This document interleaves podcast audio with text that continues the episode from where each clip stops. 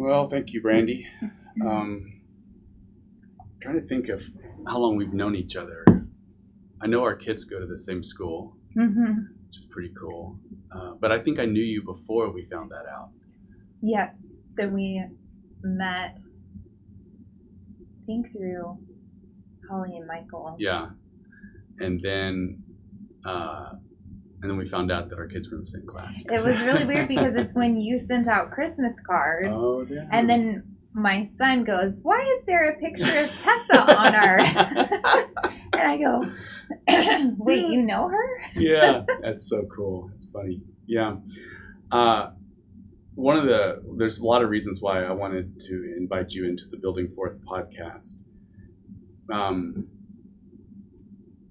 and one of the reasons is because you're doing something that I try to do as well, and it's not easy to do. Um, but try to live this both and experience with this as much integrity and, and fullness as possible.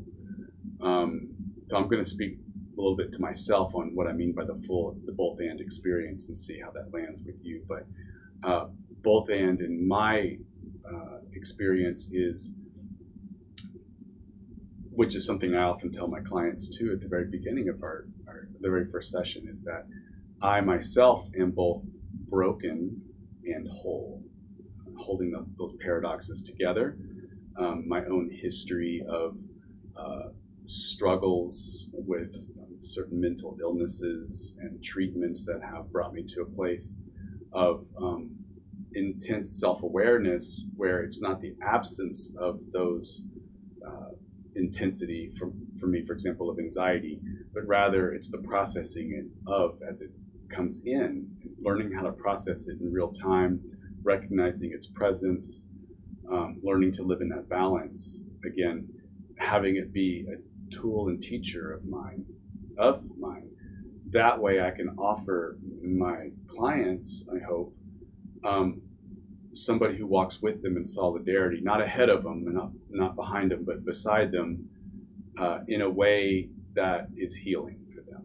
I'm offering my brokenness and wholeness to them, and they are also broken, and I remind them also that they're whole and how to live into that wholeness. Uh, so that's one area of a both and. Another area is we're both very spiritual.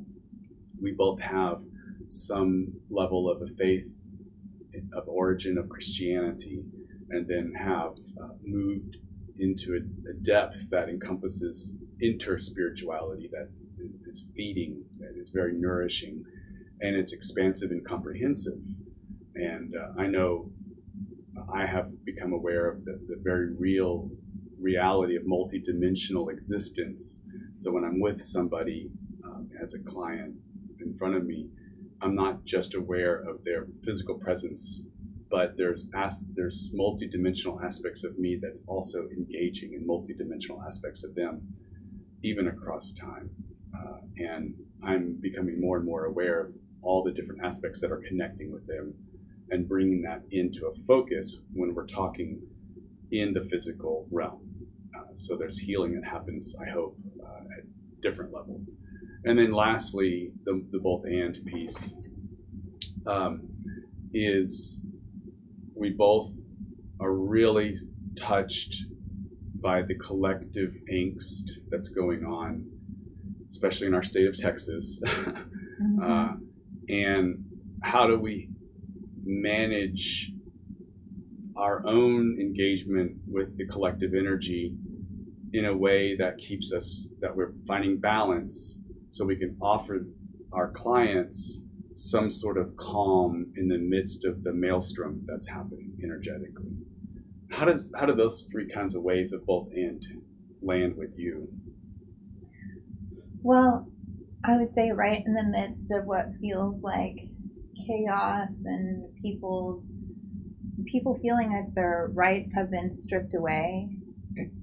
um, it, I mean, I was doing trauma therapy on myself so that I could hold space because, um, you know, through my own mental health struggle, it's like I learned that avoidance was my top coping skill, and that was not getting me anywhere. It creates like this illusion of um, standing still while, while everyone else and everything is marching onward. And so learning to step outside of avoidance and embrace um, emotions and thoughts and the human experience as though it is precious and divine.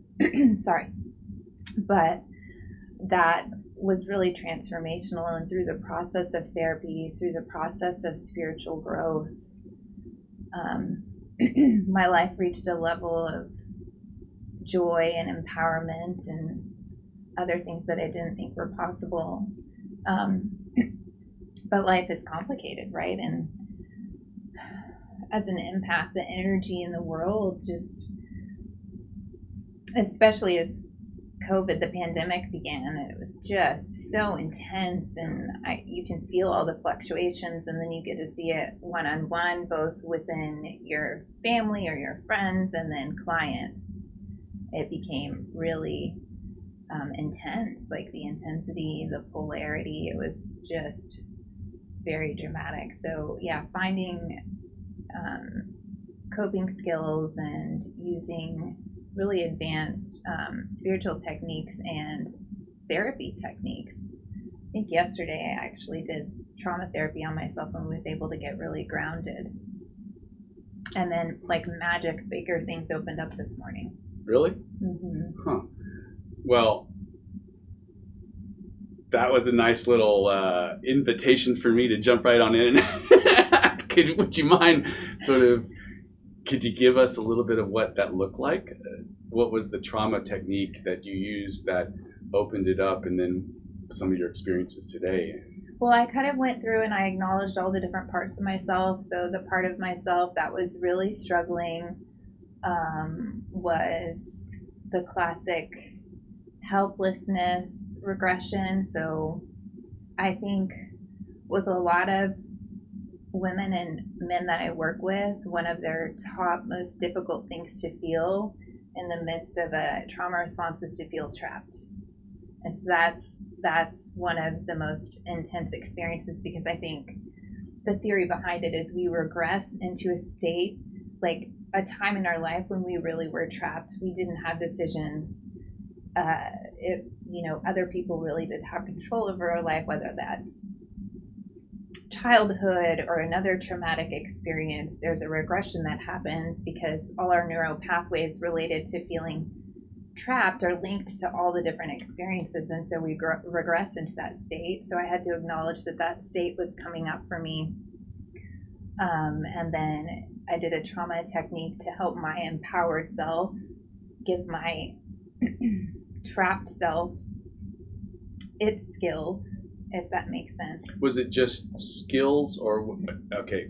Was it both skills and a certain energy flux yeah. or flow? Um, could you feel that? It's all of it together. Okay. So it's like it was so interesting because you look straight forward to the right and to the left as light is pulsating through your eyeballs. And what color light is coming in for you? For me, I needed to do red and yellow. Is this something you? Okay, okay. So you're doing ETT, mm-hmm. uh, which is yeah, a emotional ETT, transformation therapy. Emotional transformation therapy, which was uh, developed by whom again? Steven Vazquez, Dr. Do- Steven Vazquez. in Austin, mm-hmm. Texas. Yes, and yeah. um, I'm gonna put a link. Uh, to ETT because people might be interested in that. I, I know it's a pretty cool uh, avant-garde mm-hmm. sort of ter- therapy that really works. So, anyways, you're staring into a box that is giving you literally the colors. Literally the color yellow light. Yellow mm-hmm. light is coming through the box into my eyeballs, and you've got a flicker rate for br- brain entrainment.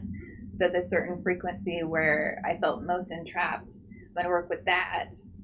Um, and then using similar to EMDR, you have the right and left hemisphere, but with ETT, you can also do above and below which is really interesting because it has like a multi-dimensional feel. Mm. I mean, I just found the area where I could feel empowerment energy. I could really almost get a visual of uh, source light just pouring through and rippling through the world. What was the color of source light for you? Uh, all the colors. Oh, beautiful. Okay. Um, which appears white light. Yeah. Um, and then I transpose that position onto the disempowered position. Um, and then multiple other positions. So you're really messing with your neural pathways and potentially messing with the chakras and Yeah. and and um, helping expand the positive resource in those other areas. Um, and at the same time acknowledging the parts of self. So my helpless self with my empowered self. Uh-huh. And when you're giving this energy into the helpless self, um, do you name them as helpless self or power self, or is it just a sense of feel, like a subjective feel? Yeah, it's very subjective what each person needs, what what resonates with them. Mhm. Um, for me, it's definitely different parts of self, different layers of self. Sometimes my higher self will come through. Sometimes it's parts of self. Mhm. Sometimes, and really with this one, it was the inner teenager, The inner teenager. just like wanting to put her arms up and say, Yeah. "It isn't fair." Not fair. Screw all of you. so Yeah. Okay. Uh, and then can you feel in the chakra, you brought up the energy centers, can you feel an unblocking as that starts, that energy, move, the empowered energy moves in? Is there an unblocking that happens that you feel? Or Yeah, often you can feel lightning in a certain area, and it Mm. is not necessarily connected with the exact chakra you would expect because what there's 108 or 115 chakras. Mm, yeah, Yeah. there's a lot, I'm sure. There's a lot. So, but as an empath, I can actually physically feel the energy moving through, and I can feel it pulsating, and I feel that with my clients too. And I can feel when they're really moving strong energy, and then I can feel when it's really not moving as much. Mhm. And I'm like, let me check in with you. Are you Yeah. dissociated? Yeah. It's really cool though to be able to feel it and know if the if my client is stuck and if they're not. Mhm. Because sometimes when the emotions are really big, people lose their words. Um, I have clients who um, will get really overwhelmed, um, and it's always a process. Uh, which I learned this from ETT, but I also learned it spiritually of like I call it like the infinity of just gently moving into the feeling, activating it, and then grounding to the present moment, grounding to your positive resources, grounding to the colors around you, the sounds around you, getting back to the space that you're in. And just doing that back and forth dance kind of gently. Some people need it much more gently than others. Some people don't need as much grounding. So it just depends on the person. And that's cool because that builds the muscle of being able to not only uh, deal with past stuff that's happened to them when they're on their own, it builds the muscle of learning how to bring in the present in the groundedness sense. But and then going fu- the going on in their life, um, maybe anything that's emotional or any kind of just daily living, you can learn how to take what's coming in and then still remain grounded. So it's really building that muscle. It sounds like. Yeah, absolutely. And the muscle to be able to connect with the grounded, kind of Gaia centered, calm energy and connect with higher realms at the same time and be able to kind of balance the two of those because I've had clients really getting lost in one or the other. Mm-hmm. Um, that's cool. I, that's one of the reasons why I love talking to you, and because you and I are colleagues too, so we meet once a month and talk um, about our cases and to support each other and being the best healers we can. in any cases that are difficult for us, and we pick our each other's brains. But you, your way, uh, your experience as a therapist, and your way of dealing with it um, really helps me in my work. So I'm always so appreciative of our connecting. I feel the same way. Thanks. One of the things that I do um, when I'm with clients is I've learned to trust my intuition. Some of these are cosmic downloads that I'm getting, but it's this weird balance for me. Uh, I, obviously, I can't speak for anybody else who does this kind of intuitive work, but I also know that I'm very liable to bring in what I think are cosmic downloads, and then it's really my own issues or filters, and and then um, I'm not really helping the client. I'm, I'm sort of dealing with my own blockage. So I have to be very careful of trusting my intuition while at the same time holding it somewhat lightly. Which for me, when I have that balance, it actually helps me to pick out what's mine and what's not. Um, it's a weird thing that I've had to do myself. But when I with certain people, it happens a lot actually.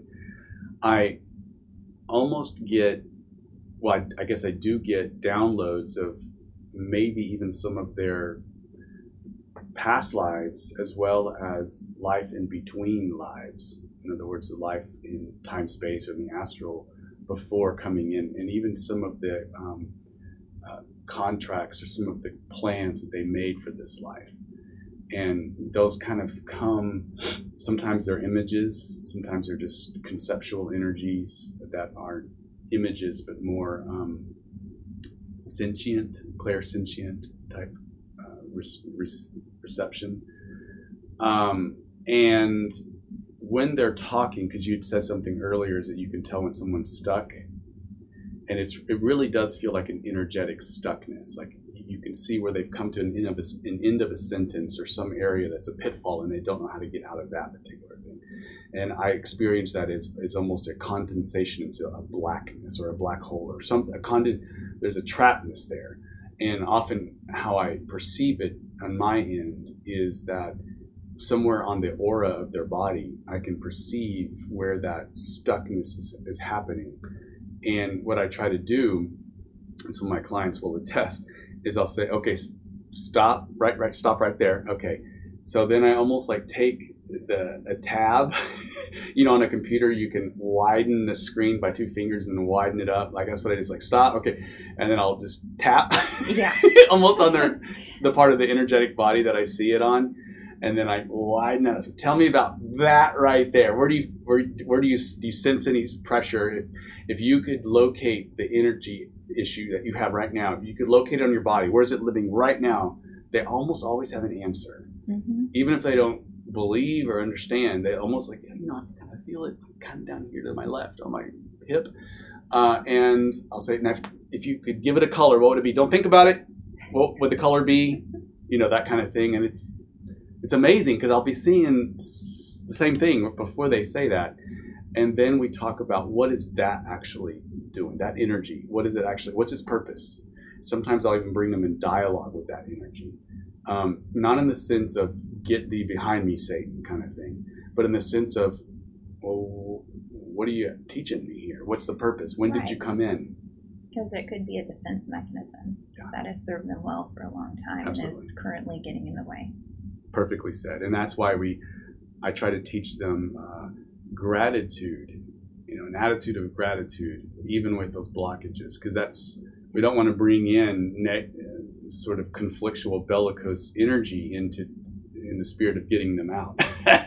you said bring in gratitude, or at least this is how I work. I bring in gratitude, um, but then I no longer need you, and so you can kind of gently process those those through. That's just one way I Um, as really you were cool. talking, it brings brings to mind. I like that a lot.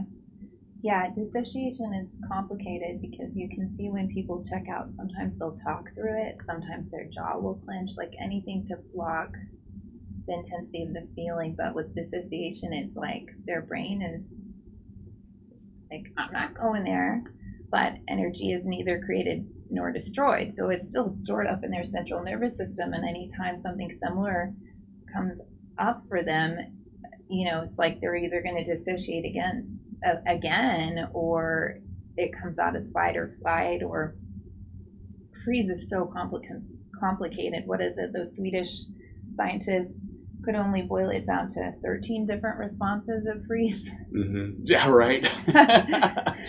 so, yeah, helping them navigate that blockage um, in a way that honors them. Uh, like you were saying, and making sure we're not transposing our mm-hmm. desire for them to be well or the speed at which we would like mm-hmm. to work onto yeah. them. It has to be uh, like a sacred partnership between right. me and the client. Yeah, yeah, that's that's such a good point. Um, there are times when we both identify a certain thing, and then they would say, "I'm not ready yet," and then we just close the tab and move on to the next thing hmm Yeah, that's absolutely pacing is so important, and having a client dictate that pace. Huh? Yeah. And often, sometimes the client will be like, I want it gone, I want it gone, I want it gone. But it's like, I like that you slow them down and it's like, well, let's look at the purpose this, this is serving. hmm Yeah. Uh, if we don't learn the catalysts, we repeat them, huh? Yeah. It seems like that's a, a cosmic law, is karma perhaps. Uh, we're invited to repeat the lessons, even if the lessons are uh, on the surface coming to us in different ways. The undercurrent, the, the essence of the lesson gets packaged up and repeated until we kind of learn it. Is that your experience? Yeah, and some people picture that as the spiral staircase because we expect progress to go from zero to 100. Like, I've learned it, I'm done, close the book, put it down. I don't have to ever deal with it again. That's not really how it usually works. Usually, it's we make progress, we gain resources and understanding and wisdom and coping skills. And then we walk further up the staircase and we're like, how is this happening again? yeah. Yeah. but we don't we don't recognize that we're making incredible progress with this thing and that um, we're etching away and um, because i always tell my clients no matter how healed you become feelings are gonna still still feel like feelings Yeah. sadness is still gonna feel like sadness Yes. um, you know, desperation is still to feel like desperation. That's right. Um, loneliness, that's a big one. Yes. Loneliness is still going to be an experience that you have. Yes. Like, and when you feel those feelings sometimes, it's linked within your neural pathways. Oh, I'm back where I was Right. 20 years ago. No, you're not. Because then the anxiety gets worse. Like, oh, I haven't done, I haven't moved at all. I haven't progressed. You know, that's the anxiety, which is really not true. Right. And I think it's so important that we remember what we've learned, that that what showed up, what we have begun to let go. Um, because just like we're seeing in the external atmosphere, if we try to erase history, then we repeat it.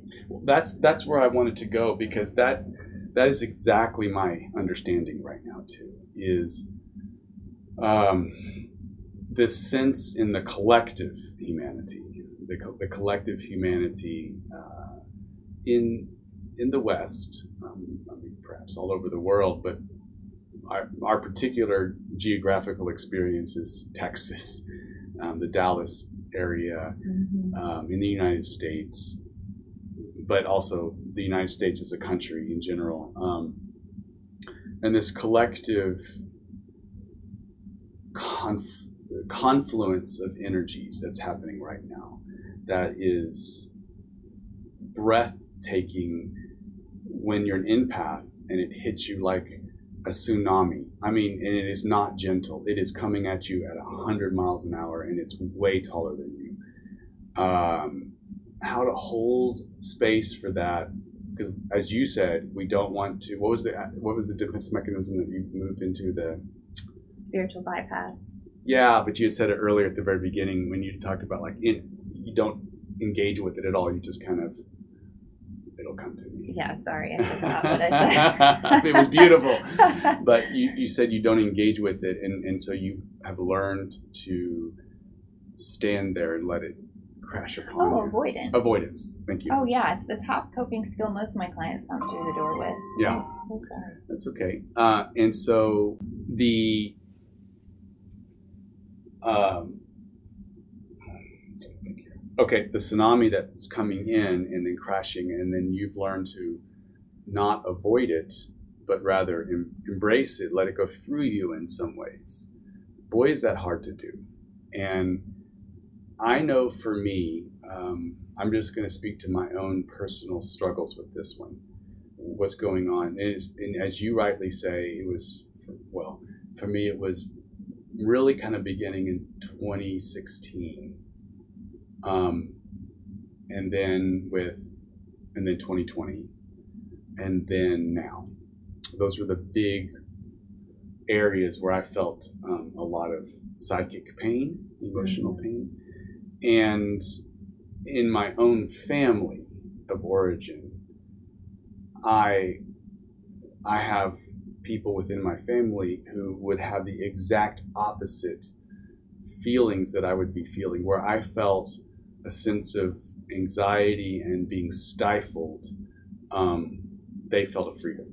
Mhm. And how do you maintain a, a healthy relationship with somebody who is real happy, for example, that um, a certain president now is making certain waves and happiness and uh, I mean not happiness, but like chaos, you know, in on in purpose. Right. Like how do you when you have family members that are just this is equivalent to Jesus Christ coming back, you know, that kind of thing. Whereas I see it as the two steps back before you can have the three steps forward. Or, for example, um, right now, family members, uh, acquaintances, friends, people that I worship with, and, cli- and certain clients will literally view the Supreme Court's decision about Roe v. Wade and then now even the prospect of rolling back LGBTQ rights um, and contraception and all of all of these things that were hard fought and won. Removing the word slavery from textbooks, my BIPOC clients were having to process the trauma around that yesterday. I have these people in my life that really feel my side is winning. That my my Jesus is finally coming. That all of the all of the good things finally are coming to fruition after all of the prayers and protests and all of this. That is actually a sign of the victory of God. Um, and and so there's a jubilation. They're they're they're living in the resurrection. You know, they've been crucified for years upon sadness, and now this is their victory. Whereas I'm on the, I'm feeling that again, we're not moving forward. Now maybe because I don't, I have a limited space. Maybe this is the actual step. The two steps back is necessary so that you can spring the next three steps forward. I mean that that is That's what I always hold on to. Yeah, me too. The hope. Mm-hmm. Talk to me more about that. absolutely. That I mean, you can live life with certain assumptions, underscoring all your emotional and um, physical experiences. And one of the assumptions that I live with that hasn't um, done me wrong so far is just that I don't have the full picture, and God's always working for the highest and best good of all involved. And I may not be privy to that information. and you may never know. Uh, isn't that called hope and faith? Or how would you define that? Yeah, I guess it would be hope and faith Yeah. and trust. And trust. Yeah. Although faith, I guess, encompasses trust, but it's like on a personal level too, hmm rather than like the macrocosm. It's it's very. I have a very personal relationship with with Source, with God, and with um, all you know the beings and, and frequencies in the subtle realms, and we're all working together. Yeah, a sense of teamwork, Mm-hmm. and that your job is to be incarnated here to not know the picture, and then with that, have still have faith that it's you're a part of the part of a macro that's moving a, a goodness that it's part of the ul- ultimate plan of God at the highest good. Is that how you're saying? Yeah, absolutely. And that oppression will not win. Because love is wins. a little biased, but Right. I don't think oppression will win, and I may not know what exactly what that will look like. Yep. But I know that the tendency is when you're right in the midst of the oppressive energy and you see people celebrating and you see, wow, they really think they are saved. They think the world is saved. Um, to be able to step back and have space for that opposition within you can be Mhm. really challenging unless you really work through all the other parts of you that want to rear up against it. perfectly said. I think that's also exactly what's happening on the macro. And what do you do inside you with the parts that want to rise up against it, to have this conflictual energy inside you, and you're the compassionate witness that's watching it happen? Because part of inner work is to detach from the actual conflict, allow the conflict to happen in a sense, but be detached, watch it, and then somehow help it resolve. So how what do you do when you see that the parts of you that want to resist? What do you do inside? Well, I just notice when there's an inner persecutor wanting to attack, or if Mm. I'm doing and behaving in ways or desiring to behave in ways that are outside of my value system and what's in alignment with me and my spirit. And so just trying to consciously be in the moment and make space for those parts, but not let them run the show. Because absolutely, I think we need to rise up. So maybe that was the wrong words, but um, to become a persecutor, no. That right there is where I want to go because that's ex- I, I absolutely agree with you. I think if you rise up and remain grounded Mm-hmm. and have the hope, faith, and for me, the word faith equals hope plus trust. I mean, it's I know it's That makes sense. it's a very left brain way to think of it. But in some ways, if I can understand hope plus trust, which are intersecting, interpenetrating concepts. I mean, they're kind of concepts on their own, but they're interpenetrating. You know, hope plus trust equals for me this concept of faith. Uh, so when I have the faith of a goodness that love wins, that unity wins, there's only unity, not uniformity there's a difference. A lot of people, I think, uh, would would see uniformity or unity as defined as uniformity. That we all need to be thinking this one thing because God is this exact way and wants it exactly like this. Rather, I think unity is diversity, which is honored, maintained, and protected by love.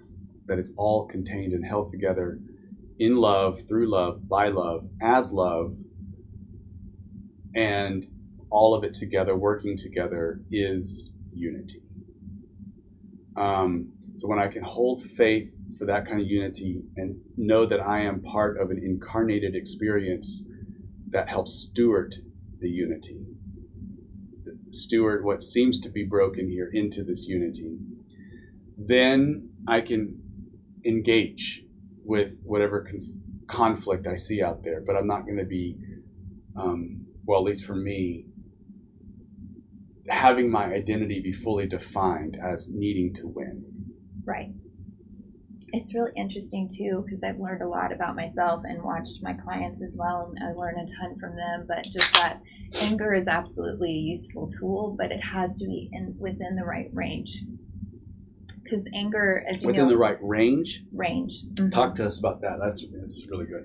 Well, you know, within the trauma hierarchy, you have to get up out of freeze, you have to um, get out of flight, and then you come into the space of anger, and anger can be a real catalyst um, to help you take actionable steps Yes. towards empowering yourself within any given situation, even in the most ridiculous, horrible, horrific situations I've seen my clients in. That if they can get to that stage where they're real uncomfortable, where they're angry but not too angry, because it's like I don't know if we saw the emotional thermometer. If it's five or above, at that point you're not really acting in alignment with yourself because other things are taking over. Um, all right, we're going to be doing some tangents. As, as you and I both have ADHD. Yes, we do. So uh, we're going to honor that neurodiversity that we have. And because I want to go into a direction right there as part of a new tab and a new screen. um, what do you do personally and or when you're with clients who they have managed to skirt around the the I call it the red hole, but or the black hole of of becoming anger level five or whatever you just said, um, because there's a certain kind of way that when you get when I get sucked into, I see it as an event horizon of the black hole, and then you can't when you cross over that, you, you then we become identified with the emotion Mm-hmm. instead instead of instead of I have anger, it's I am angry. Right. And instead of I have anxiety, it's I am anxious. We become one and the same, fused with that, and uh, I think Eckhart Tolle calls it the pain body. It's the sense of the pain body, a possession, almost a possession that possesses you Mm-hmm. metaphysically we can even talk about it as a thought form that comes in that does possess us in a way. And so when a person is possessed by the pain body in the thought form or at level five, um, what can you do when you're already there? Well, I'm going to talk in a very grounded way, Yeah. and not metaphysically, and just say that there are hormones that and and uh, neurochemicals that are then pumping through the body that you really need to get out of your system in order to get to the space where you can begin to get back to yourself. Hmm.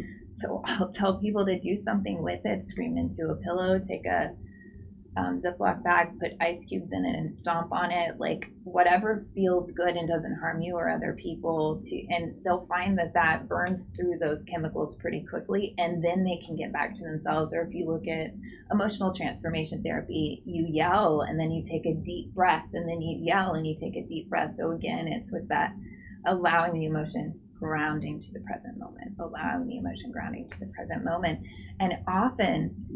Uh, the anger is transmuted pretty quickly into something much more usable where you can decide what's in alignment with me what do i want to do now do i want to march do i want to talk to allies do i you know what feels right to me in this situation because i'm no longer possessed by the, the anger and now it's usable That's fantastic. Yeah. Um, sounds like that's going to be something I'm going to put in my toolbox as a counselor. There's a couple things that I do um, with myself, but also with people. And um, one of the things that I do is I, I we talk about if you're already in the black hole or whatever of the anger, and you've identified yourself. I've identified myself as I am this, and it's it, it there's no resistance at that point. I mean, you so any trying to resist being angry or just the, the attempts of skirting around the black hole um, and having some sense of agency around the black hole is gone because you're in it. So when that happens, then I just fully surrender into the fact that at this exact moment I'm in the black hole.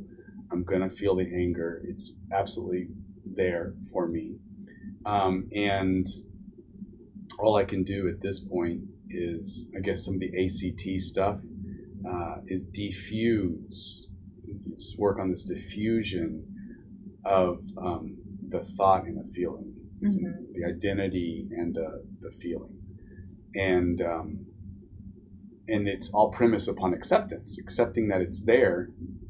And so then what I try to say to people is, it's not that you're not going to feel that it's just that it's going to be reduced in duration and in intensity. So Absolutely. turning down the volume from nine to four, and you can work with four. Uh, and so there's certain exercises that I might exercises, emotional exercises that I might lead them on. Like, and often it's it's trance work and that kind of thing. But I, I like what you're saying too. It's the physicality, bringing your bodies into it, and then doing something with that. Right, and you don't always have to do that with other emotions, but with anger in particular, I found that it's really necessary almost for the physicality of it or um, some kind of yelling or, uh, yeah, it, there's a lot of physicality specifically with anger. hmm I wonder if that's. And usually we associate anger with like the color red. Do you do you do that at all, or? In emotional transformation therapy, it comes from the solar plexus Uh huh. and it's typically yellow. Yellow. Mhm. Okay. It's yellow. Yellow is is also the same color where we feel trapped and powerless because, as you know, anger is complex. Yeah. And um, sometimes sometimes anger is like someone has stepped on my values, they've stepped on my rights. It's out of alignment with me. Other times, anger is I feel powerless. I feel trapped. Uh, you know, I'm trying to regain control. Yeah. Um, and so it's all in the same spectrum. Well, what does it look like then to take anger and move it into the green ray of the heart, or more uh, what's called lo- um, love and understanding? What is it? I don't know what that looks like for ETT. Uh, well, I think what usually happens when people work through their anger is then almost like very frequently it turns into sadness. Yes. So often. Wasn't it sadness always? I mean, in some ways, wasn't it sadness? yeah, then it- there's often underneath anger a deep, deep hurt. Right. That's what I say But too. anger is easier to feel. It's Exactly. more physical. Um, it's not as vulnerable almost as sadness is. Yeah. Boy, that is so true. And uh, in my office, I have um, always at the ready the picture of the iceberg. And what I usually say is if you can picture the water level and just a little bit above the water is the conscious level that's sticking above the water. But I always point to the bottom and I say that um, right below the water level, uh, underneath the water, is the subconscious. And then below that are the different layers of unconscious. And the subconscious usually are, are things that we know are there. We remember absolutely. Um, we even know that it's likely dictating our conscious, but we're not ready or not able to deal with it. But it's right there. We know it's there. This Mhm. did happen to me. Uh, then the unconscious is often areas where we literally don't know yet, especially the very bottom. And what I usually find is that at at maybe not the exact bottom down here, but just somewhere right above the bottom, uh, it's it's deep grief. It's a grief that is, if you touched it, it would you cry for days, you know. Mhm. Uh, but then as it bubbles up into the conscious, it starts to move in that direction at least, it does morph into anger. And when a person doesn't, when they deal with the anger, that can be real helpful, but it's still not the source of the anger. You Right. have to go a little bit deeper and recognize that. Is that your experience? Yeah, that's often my experience. They're going to work through solar plexus into the heart chakra and then that creative energy into the throat chakra. Maybe their voice has been stifled. Maybe they have they can use their spiritual gifts to empower whatever's going on both in their external and internal world. Yeah. Beautiful. Yeah, that that's my experience too. So, what do we do when we're trying to? Because there's going to be a lot of people um, who might listen to this who would identify themselves as uh, expansive spiritual seekers. You know, not of uh, rig- rigid uh, doctrine or dogma of one particular lens, and feeling empathic, this sense of spirituality and empathy, and able to um, ex- feel energies. And right now, a lot of them are really struggling with that. It's bringing up their own trauma that they thought they dealt with, uh, and it's coming up in full force. So now you have trauma out there matched with the trauma inside. What the hell do you do? Right. So how what have you been helping people? What what is what is some of the things that you're doing? Well, first, we're connection helps so much. So connecting with someone who will resonate with your pain and and has worked on themselves and can resonate with the healing around it too, rather than just inciting you into more anger and helplessness.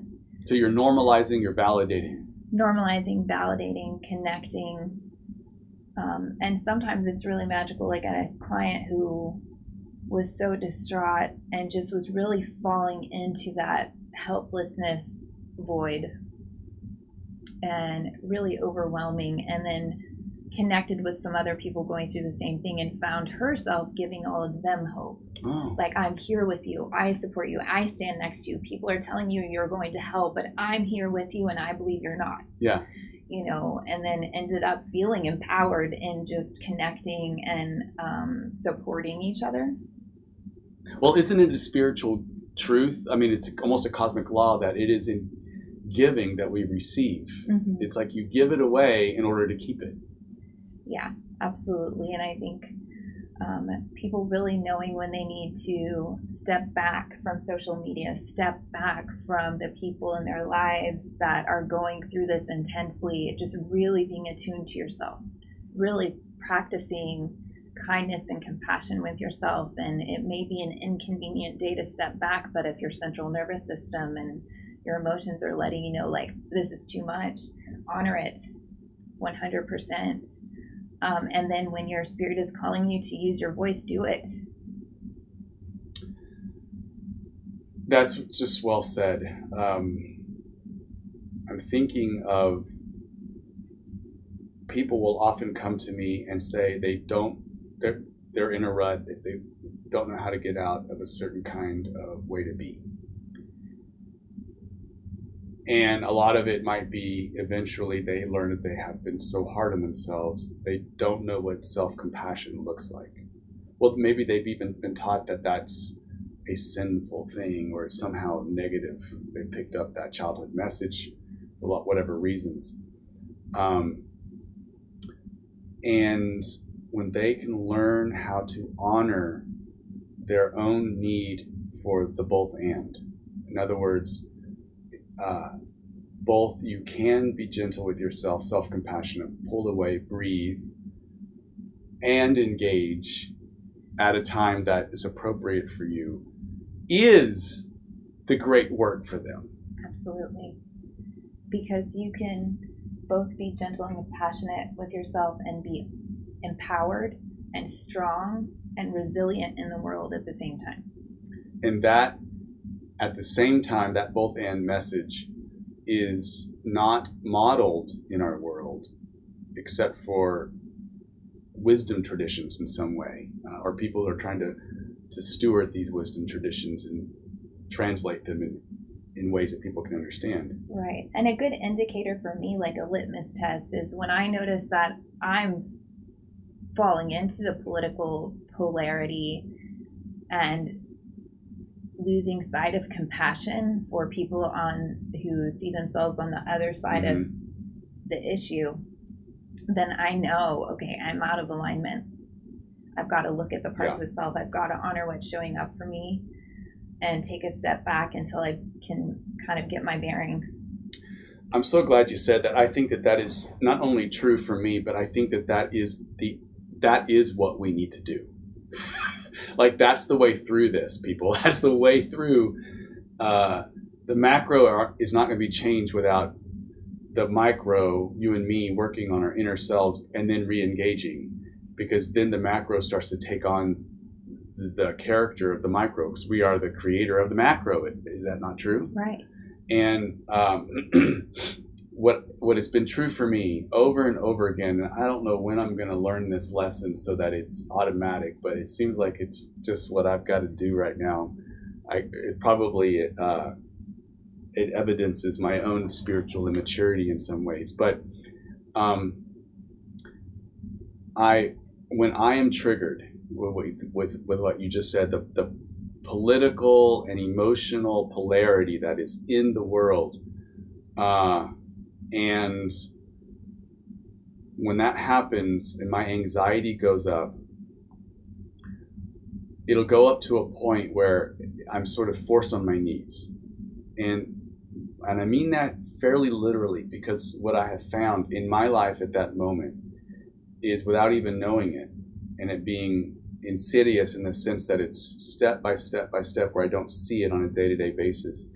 I have disconnected with a personal um, unit of consciousness mm-hmm. with God. Now, now, this is tricky because in my life, my own spiritual journey has brought me to a certain kind of enjoyment of units of consciousness that's always there. Like, I never see myself as apart from God or of God, and I see everything that's happening as being belonging inside of God and God is is spirit is infused in everything and, and creating really what's happening too. You know, it's but uh, I never feel outside of God. So there's an absolute conceptual and even heart knowledge that I'm one with God. And at the same time, when I myself, as little Doug, uh, that inside my false self, my egoic self, which I didn't even know I was, and I was thinking I might have been in my true self, you know, uh, I start getting stuck in the anxiety and all of this stuff, the anger and anxiety, which leads me personally, because of my own mental um, patterns, into a kind of depression uh, and loss of identity and perspective and all which comes with that. I realized that I have actually not been building the muscle or flex or exercising the muscle of personal connection with my understanding of a personal divinity.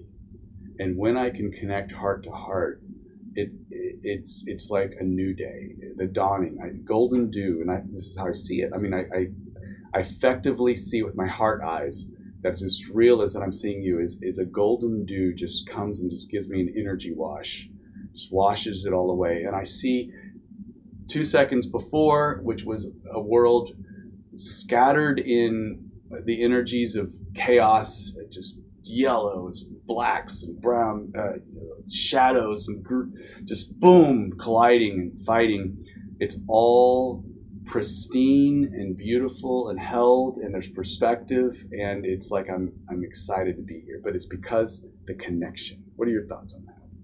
Yeah, I can really relate to a lot of aspects of that, and I actually consciously before I get to that point do my clearing where I let the light wash over me. Often I do it mm. after every counseling session. I do it at the end of the day, after I've had my reflection time as I'm driving home. Like uh, it happens very regularly, but absolutely when I um, I get into trouble when I'm not taking the time to really connect with him every single day, and I get lost in the maelstrom. And as an empath, that comes at a huge price. I know there are so many empaths in the world now, um, where we can we can feel it viscerally in our bodies, um, and uh, it's it's just so important for me. I feel like getting grounded out in nature is one of the top things that I have to do. I could either spend two hours meditating or I can go outside in nature. That's what I always joke. Um, For how long? Nature is pretty quick. Yeah, right. I don't have to be out there that long, um, because uh, you know, Source has given us the skills and the tools to be a part of and be grounded at the same time. Because I don't want to see myself as above the oppression. I don't want right. to. I want to see the places in my life where I've become the rescuer or the persecutor. We're talking about the Karpman triangle. Yeah. I want to notice um, what is this teaching me, like everything we've talked about. So it's just, and it's hard to do it all in process. And like you're talking about the egoic self, I see it as remembering that I'm going to do all of this perfectly imperfectly. Say that last sentence again. That's good. I'm going to remember this.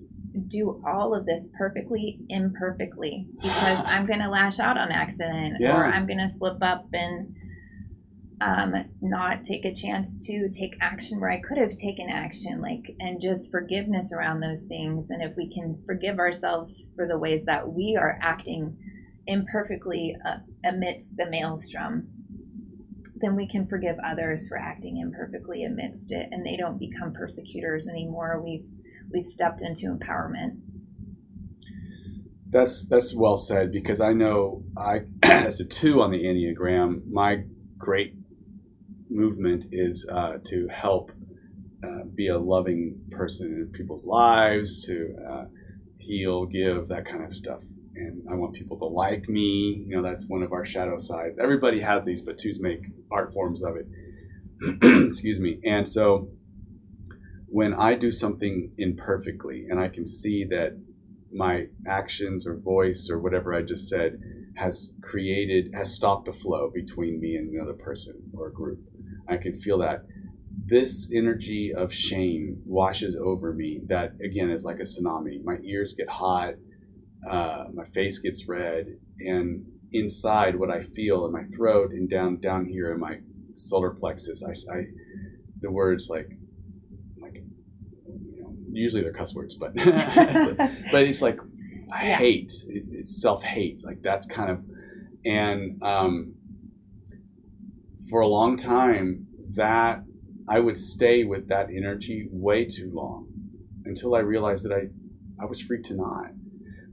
But I don't want to forget the lesson. In other words, I don't want to spiritual bypass myself by just saying, well, I'm going to just push all that down and just say I'm I'm better. In other words, in, in sort of in the spirit of being a narcissist, you don't want to do that. Uh, and so forgiveness is really the key to unlocking that shame. Yeah. Absolutely. It's not like you won't feel that shame when I mess up, but when I can bring in real grounded forgiveness, because this is part of being the journey, and I can offer my brokenness and my mistakes to somebody else and say, it's okay. then I I don't have to. The intensity of the shame is decreased in duration and, inten- and intensity. Is that your your thoughts? Or? Oh, absolutely. And I would say, I know um, the um, what is it? Fauci is that the the one who releases all the information about you know diseases and everything. He said his top concern in the nation right now is loneliness Mhm, for effects on um, health mhm. because our mental, spiritual, physical health are all so deeply connected. And I would say, I think also shame. Mhm.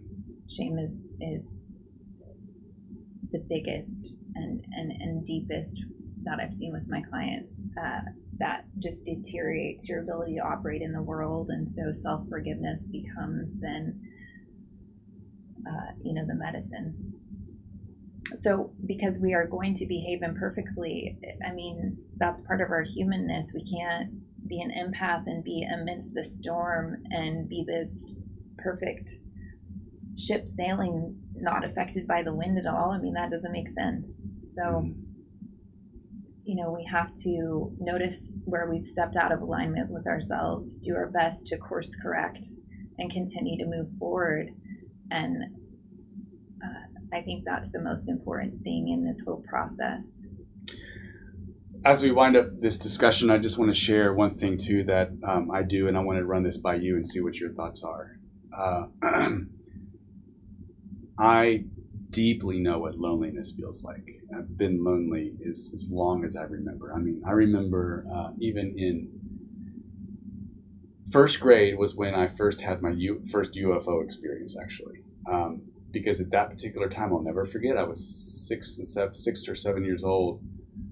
Uh, I was some weird way in a season very devoted to all things UFOs and aliens and things like that, and super, supernatural and beings and reincarnation. I mean, I was seven years old. I'm looking through, rifling through books and just. Well, that's a sign of something. it's just, I know it, it's a great delusion. so I was really into that, and um, but I also had a UFO experience in the country at that particular time that did, did some healing work for me. Um, at the same time, in a year later in second grade, I remember feeling such intense loneliness. I remember saying out loud, "I don't think I can do my mission." And that's as a second grader having some sense of mission, but that it was too much. Like the lone, the disconnect, the loneliness was too much. Um, I've always felt the background of this loneliness. I've never not felt it. Uh, but I've grown to have a certain um, holiness around that I've I've given loneliness its its temple, its altar and temple inside me, because for me that is the, um, if you will, the black, the void in which that I'm going to hold it sacred, because that's where the divine comes and kisses. You know, that's where this sort of consummation that happens where it's a, the beloved and the lover, that kind of thing, the divine way inside. And it's, some have said it's called a God sized hole in you because only God can fill it. But um, it's a pithy statement, but it's true for me. Um, too much loneliness is absolutely detrimental. Mm-hmm. And so there's a certain kind of level of loneliness that I cultivate, not cultivate, um, honor. And then also know when there's too much, there's some things that I can do inside me that I haven't even realized that I've cut myself off by just by not being human because I'm here to be human, you Right. know, to be fully incarnated and to, to enjoy friendships and reaching out and taking that vulnerability and calling people and having human human conversation connection. Um, when I'm overly lonely, I haven't done that Mm-hmm. or, or maybe I haven't connected well with my wife or something like that, or my kids. But loneliness is important for me in some ways. Um, but when I feel lonely, that's too much, or anxiety, or depression, or, or some kind of emotion that's too much, what I have found that helps me really reduce the intensity uh, and the duration of it is an act of service. Now, you mentioned, you touched on that. And even now, I think in the psychological literature, there's been a lot of studies on the efficaciousness of prescribing service in counseling. Right. That, Absolutely. that actually mm-hmm. part of the, the prescription I'm giving somebody is find a volunteer where you give somebody, do something for somebody or something free and you don't expect anything. Like actually as a part of their their getting better. But one act of service that I do um, and it's been really, really helpful for me is I will fully feel the pain that I'm in right now. I'm not running away with it. And then I actually offer it up. Is almost like an offering. And the word sacrifice means to make holy. Sacra is holy, and vice is Latin for to make. So to make holy this pain that I am through offering it up in solidarity with everyone or anyone in the world right now that I don't know who is feeling this feeling of anxiety or pain or desperation or, or something, whatever it is, and simply say in my intention, I see you, I'm in solidarity with you, and I wish you wellness, peace, happiness, and love so you can bear this burden and you're not alone. And when I do that, I feel a connection because love counts, you know, intentions count, love wins. And when I do that, I feel it's not like that the pain goes away uh, in, immediately, but that it's it's it's it's sort of like it becomes a fragrance of connectedness, my ticket to being in the human race. And when I can embrace it that way, that we're all doing this together and I can offer my love to somebody because I know what it feels like, that's when I start to feel the release and I can get back into the present. So that's just something that I do. Yeah. Very I love Kristin Neff and oh yeah yeah it's so good with acknowledging the different steps to self compassion. It reminds me uh, of that that you've added in the act of service, which is really cool. But I think and I think of emotions as waves that ride at the crust where we think we can't handle it any longer. That's when it breaks and it actually dissipates and it is relieved from our system. Um, yeah, and a lot can be said for doing acts of service for others, but I know some people who have a spiritual calling can overdo that. Yes, boy, that's the truth. So the balance, right? The balance. balance. and really tuning into yourself and identifying, you know, what would feel in alignment with me, not letting your current emotions dictate everything, but what would feel in alignment with me, both with my emotions as a compass and my underlying core beliefs and getting them all on board together. Beautiful. Thank you. This was fantastic. Yes, thank you. It was fun. I appreciate it. Um, deep stuff. So I'm going to close this out with um, kind of a closing benediction in a sense. I take a couple of deep breaths here.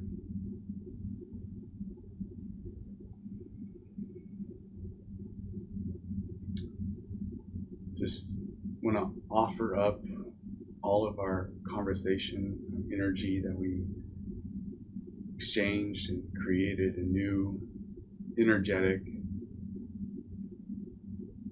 I want to offer this up in a loving gesture to the infinite creator who gave us our vocations. We complete this loop. The gifts we you give us, we offer back to you.